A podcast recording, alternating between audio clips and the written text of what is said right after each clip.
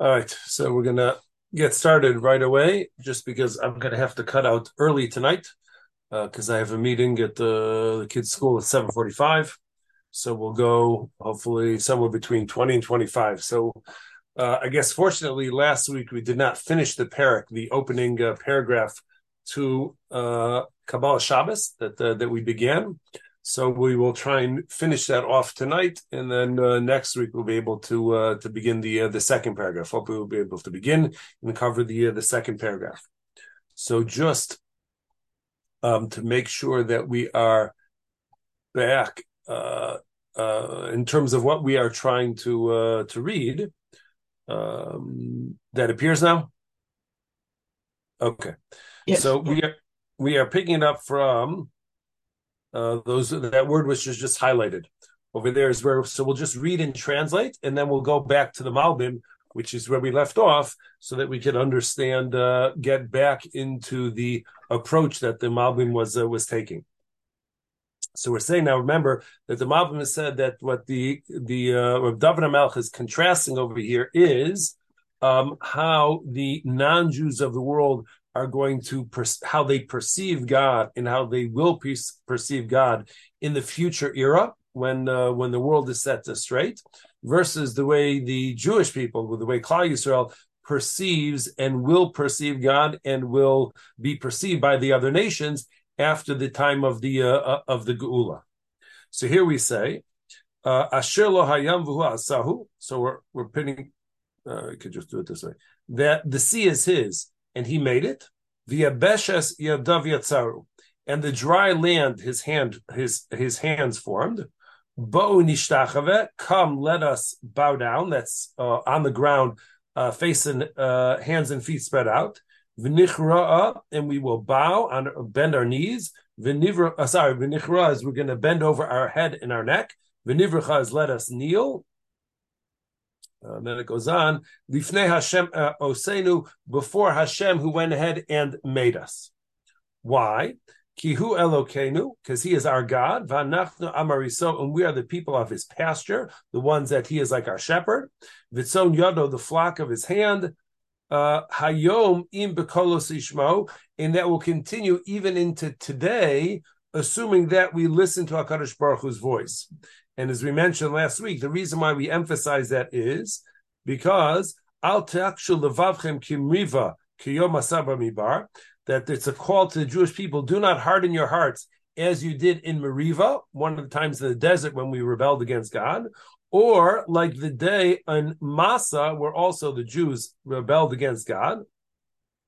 Asher nisun bechanuni gamru fali that your ancestors went ahead and they tested me and they tried me to see if I possess the trait and then to see if they uh, are able to, if, if HaKadosh Baruch Hu is going to use that particular trait. And they tested me, which is astonishing, even though they saw all of the miracles and all of the wonders which I did to go ahead and save them. And then, um, okay, I think that's enough for us to see. I, I, I, think that's enough for us to see to be able to make our way through the uh, the Malbim over here. So now uh, the Malbim is now going to pick it up where we're talking about we we talked about God being the one who created this sea and all that's in it, in the land and everything which is a, which is a he he went ahead and formed. So now the Malbim says as follows. Make it a little bit bigger.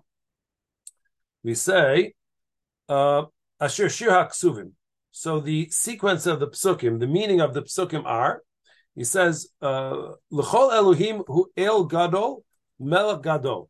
So for all of the other gods, meaning really for all of the other nations, so God is great and he is a powerful king. Why? Because he possesses the depths of the land. And they also perceive God is a great and mighty king because the Baruch is the one who created the sea and he's the one who oversees it and is in charge of the entire uh, the entire sea. Ratzalomar, in other words, Shehem Yasigu al Yidei Maisav that the nations are going to perceive God by his general interaction with the world, with the physical world. Mitzad Shabara Eretz. They're going to now perceive, all the world will now perceive and recognize that God is the one who created the land, the mountains, and all of the seas. So they will now acknowledge God as creator. But we, the Jewish people, at that time in the future, we will bow, we will bend our heads, and we will bend our knees in acknowledgement and in recognition of God. Why? Because we don't simply see God as the creator of the universe, but because we're going to see him as our God, meaning a personal God, and the one who shepherds us, the one who oversees what's happening. So the non-Jews of the world don't see hashgacha pratis; they don't see divine providence of God interacting with uh, with themselves or even the Jewish people. But we certainly do recognize that. And the reason why we see this personal relationship with HaKadosh Baruch Hu is because we're able to discern the things which He does uniquely for us and the favors, the good things which he does, the, the individual specific good things which he does to the Jewish people. Ber havdal And he says this is the uh, David Amelech is now explaining this enormous difference between the the way Jews are going to even in the future the way Jews perceive God and non-Jews. Because the non-Jews are only going to be able to discern and recognize God by his general behavior.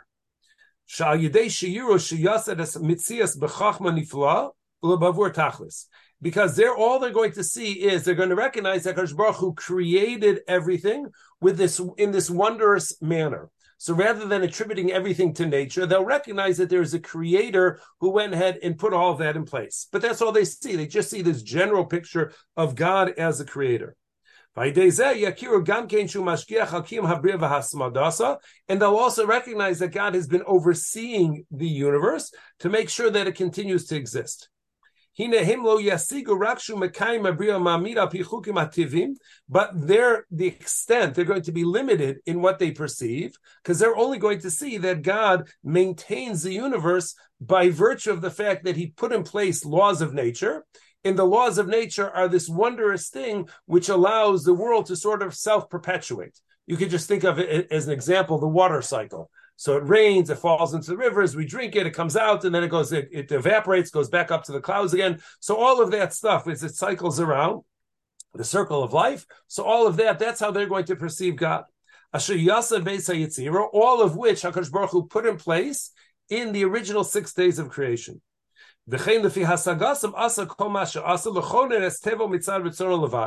And everything which they're going to perceive about God is only going to be to make sure to maintain the universe as it is. And maintenance of the universe, and here's a powerful point he's making maintenance of the universe has nothing to do with the Bechira exercise, the free choice exercise by mankind. Hakadosh Baruch Hu keeps nature running just because he keeps nature running, and it's not a reward for mankind listening to God or some sort of punishment or that it would be destroyed if Hakadosh Baruch if they do not listen to God. Nature continues to go just because Hakadosh Baruch Hu said there's going to be laws of nature which you cannot violate. But then in the next pasuk, we go on to say, we don't recognize or discern God's presence by virtue of these general behaviors which he does. Because for us, we call ourselves and we say, Bo We call ourselves, we call our, our, our fellow Jews to bow before God. Lo bavur klal not because Hakadosh Baruch Hu is the creator. That's not why we worship God. Rad bavur shehu asanu, Sha'asa osanu lolam. But it's because he created us as the Jewish people to be his nation. So our connection to God, what we perceive about God, is the personal relationship that God has with the Jewish people. It's it's Yitzias Mitzrayim based rather than uh, creation based. The first way by which we're able to recognize God is that what he does with the Jewish people, and then we work backwards from there to creation. But our initial interaction with God was not on a creation basis. It was on Yitzias Mitzrayim. It was based on the fact that Hakadosh Baruch Hu loves us very uh, loves us very deeply. And then, then we say, Kihu Elokeinu. Then we recognize that Hakadosh Baruch Hu is our God, meaning Anachnu. Let me get the page breakout. Um, where go? Yeah, Anachnu. We we discern God's presence in the universe by virtue of the unique relationship he has with the Jewish people. In lo haklalis, it's not because of our general perception of creation. We're not seeing God as the creator. That's not our initial interaction. That's not our first impression of God. But rather, our first impression of God is inter, is his interaction with the Jewish people.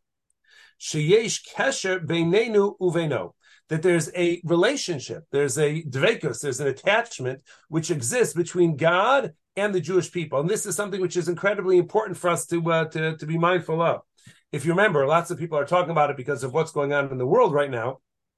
But uh, Rashi, at the very beginning of Sefer Bereshis, asks, why doesn't the Torah begin with uh, The Torah should really begin with the first of the commandments, not first of the Ten Commandments, but the first commandment which is given to the Jewish people. Because if we see the Torah is nothing more than a law book with instructions of things which we are supposed to do and not supposed to do, so then begin with the laws. But you have an entire sefer of stories all the way from the beginning of creation, all the way to where Yaakov and his sons go down to Mitzrayim with Yosef as the uh, the prime minister, as the one who's second in, in, charge.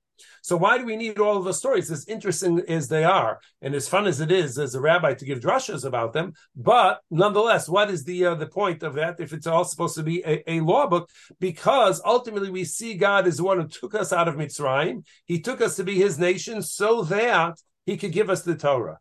So if that's the whole purpose, is just so that we should see him, uh, we should accept the mitzvahs because we know he took us out of Mitzrayim. That's really where things should begin in the Torah.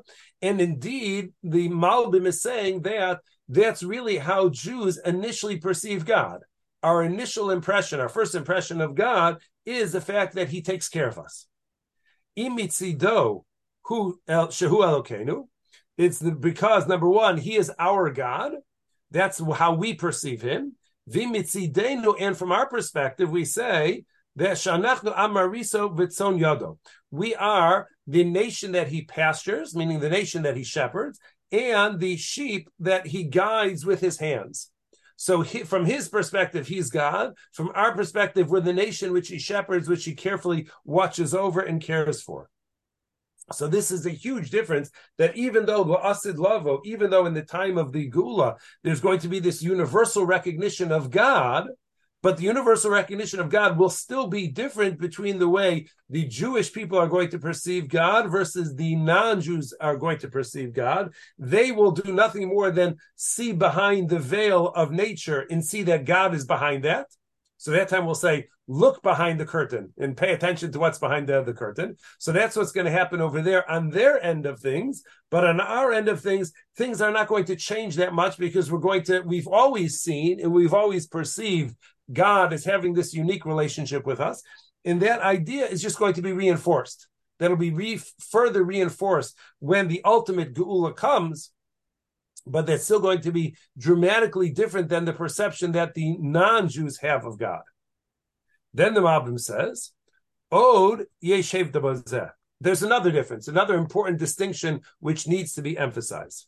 Sheichus habora im that the relationship that the Creator has with His creation, so, like we said, that the fact that the nations of the world exist they don't exist because they are making good choices in terms of their bechira chavshis, in terms of their free choice. That's not why the that's not why the universe exists. That one is not connected to the other.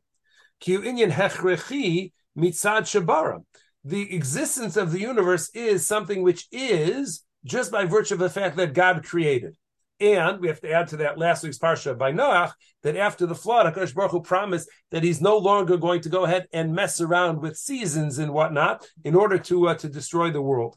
But the reason why nature and all of that exists and the universe exists is just because Hakadosh Baruch Hu put in place that these things are absolutely going to exist and they're not going to be uh, Hakadosh Baruch Hu isn't going to undo them, no matter how badly we behave the flood in the Noach story was a unique thing. But after that, we see at the end of the parsha when the when mankind or much of mankind rebels against God again, trying to trying to build a tower to fight against God. God doesn't fight them through overriding nature he just goes ahead and messes around with their language. He gives everybody Google Translate, and then you get all these different translations which are coming out at the same time. And now nobody can communicate because they're all speaking a different language. But he didn't go ahead and start messing around with the actual laws of nature.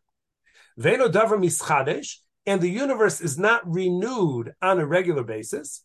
Vo davar hatali b'rtzonim.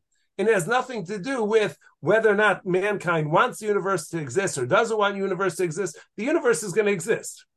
Valze Amar, and in reference to that perspective, so the David Amel says, Asher biyado mechkere aretz, that Akash Baruch Hu is in possession of the depths of the uh, uh, uh of the world. Um, as earlier, Ratzalomar, in other words, Shudavar Hatali biyado. This is something which is in God's hands because he's the one who created, he's the one who put the laws of nature in place, and therefore this is all within God's hands to go ahead and keep those things running. And even those things in nature which over time have changed slightly, meaning like there are mountains which, according to the Malbim, they were not part of the original creation, they grew subsequent to creation, or the sea, which was formed on a, a, later day where there was sea and dry land, dry land. So all of that is attributed to Hakadosh Baruch Hu. So he put all of that in, in, place, but it's nothing at all to do with a good exercise of our bechira, a good exercise of our free choice or not. That it is because it is. Avichus Hashem v'kishurim amo, but different than that, vastly different, is the relationship which Hakadosh Baruch Hu has with His nation the relationship between Klal Yisrael and Hakadosh Baruch Hu is vastly different. Who hatali because the standing of that relationship and the nature and the character of that relationship at any given time depends entirely on how Klal Yisrael is choosing. Are we choosing well to be closer to God, or are we choosing in a way which is going to wedge us away from God? And therefore it's constantly being renewed every time we choose. When we collectively choose achdus, so then a positive energy is going to come. There's a, a there's a closer devekus which we have with Hakadosh Baruch Hu. When Klal Yisrael chooses machlokas, so then Hakadosh Baruch Hu distances himself from Klal Yisrael. So all of that, the nature of that relationship is dynamic and it changes based on how we exercise our bechira. Sha'al amar avamashu elokenu but therefore, David Melech says that which God is our God, umash anachnu amov mariso, in the fact that we are His nation and the herd which He goes at, or the flock which He shepherds. Who davar hamischadish hayom? That's something which is renewed. It's constantly being retooled and reevaluated and recalculated on a daily basis. Vitali bebechirasenu, and it depends on our bechira if in bekolos ishma'u. And this is what it revolves around. That in the event that we listen to God's voice, so then the relationship will be stronger and there will be a benefit for us. More positive energy will come our way. But if we go ahead and we make bad choices, we rebel against God collectively. So then that's going to generate a negative energy. It's going to bring a negative energy into the world. And that's going to create more distance and less dvekus that we have with HaKadosh Baruch Hu. And then it says, Al takshu levavchem. We say, do not uh, harden your heart. And if you remember, we mentioned last week from the Malbim, and he's going to say it again now, that hardening of the heart is a term which we use when somebody knows the facts, but they refuse to acknowledge them or they've refused to incorporate them into their behavior or into their perception. So we say, you're being stubborn. Stubborn doesn't stubborn and ignorant is not the same thing. If a person's ignorant, so we're not saying that they're stubborn. But if a person knows what the truth is and they refuse to acknowledge it or they refuse to uh, adjust based on that, so that already is a stubbornness. So he says, being that our relationship with God is something which depends on our behavior, whether or not we're doing uh, God's, we're listening to God or not. Roi shatem al So that's why to the Jewish people specifically and uniquely, David Amelech says, "Don't be stubborn." What do you mean? Don't be stubborn. Ratzalomer ki akum she'aleim zarua uh, Zro Hashem lo niglasa When it comes to the nations of the world, where Hakadosh Baruch Hu's arm, his strength, was never revealed with signs and wonders, the rest of the world never experienced the Yitzias Mitzrayim. So we can't hold them accountable and force them and say you have to recognize God in divine providence because they have no firsthand experience to be able to see that. So im ein makirin es Hashem ein ze kishri levav. So if they don't recognize God and his divine providence, how he interacts individually in this world, we can't really say that they're stubborn for refusing to recognize that because they never experience it. So if they never experience it, so how are they supposed to know that it's happening? That we could we could properly characterize and say you're being stubborn for refusing to recognize that. And he says, because, and this is what we talked about before, you mentioned this last week, Ellen, Shegeter Kishoy Levav, this idea of hardening of the heart, who is is applicable when a person sees the work of Hashem and His wonders, and yet you harden your heart and you say la la la la la. I'm not listening. You say something along those lines. Kamosha Kasav vani aksha eslev paro. So that's what happened. Paro saw all the wonders of Hakadosh Baruch Hu. He saw all of the plagues. He should have responded to those plagues by saying, "Yes, there is a God. He is a creator, and clearly He loves the Jewish people." But Paro stubbornly said, "La la la la la. I'm not listening to your God, and I don't care what He does." So he was being stubborn in that regard because he had firsthand experience of what God was doing. So by Paro, we could say that we could use this this phrase of hiksha. Uh, uh, takshu levavchem, that a stubbornness of the heart, but the nations of the world in general don't have that experience that we could say that if they don't recognize God's personal interaction in the world, that they're being stubborn. But you, the Jewish people, Sharisem Beinechem is called Masa Hashem Hagadol. you did see and experience all the wondrous things that Hakadosh Baruch Hu has done. Asher asa, uh, asher asa, and that which he did. If you refuse to recognize God's God's divine providence, if you refuse to recognize and to listen to God, when you've had that personal experience with Hakadosh Baruch Hu responding to you in caring for you as only a caring, lover shepherd would care for his uh, for his flock, then that would actually be considered to be stubbornness on your part, and that's why David Amelech says, "No, no, no, don't do that. Make sure uh, uh, make sure that you go ahead and you listen to God's voice. Al takshu and don't be stubborn and pretend that you didn't have an experience which you actually did. In the way that the Jewish people were stubborn when they arrived at Meriva and when they were in Masa in the wilderness, where they refused to recognize Hakadosh Baruch Hu, despite the fact that Hakadosh Baruch Hu took such good care of them by taking them out of Mitzrayim with all the plagues and Kriyas Yamsuf and all and all of that stuff. So this, as we said, is the uh, opening paragraph of Kabbolos Shabbos, and this is the opening paragraph that uh, David Amelech is presenting us in terms of how there's going to be a universal perception of God in the universe at the time of the Geula, but he's highlighting and emphasizing the fact that there's going to be two different perceptions of God. There's going to be the nations of the world will perceive God only as the creator. That's going to be the extent of their recognition of God. Whereas the Jewish people are going to see that they have a unique personal relationship with God, which is dynamic depending on how we behave.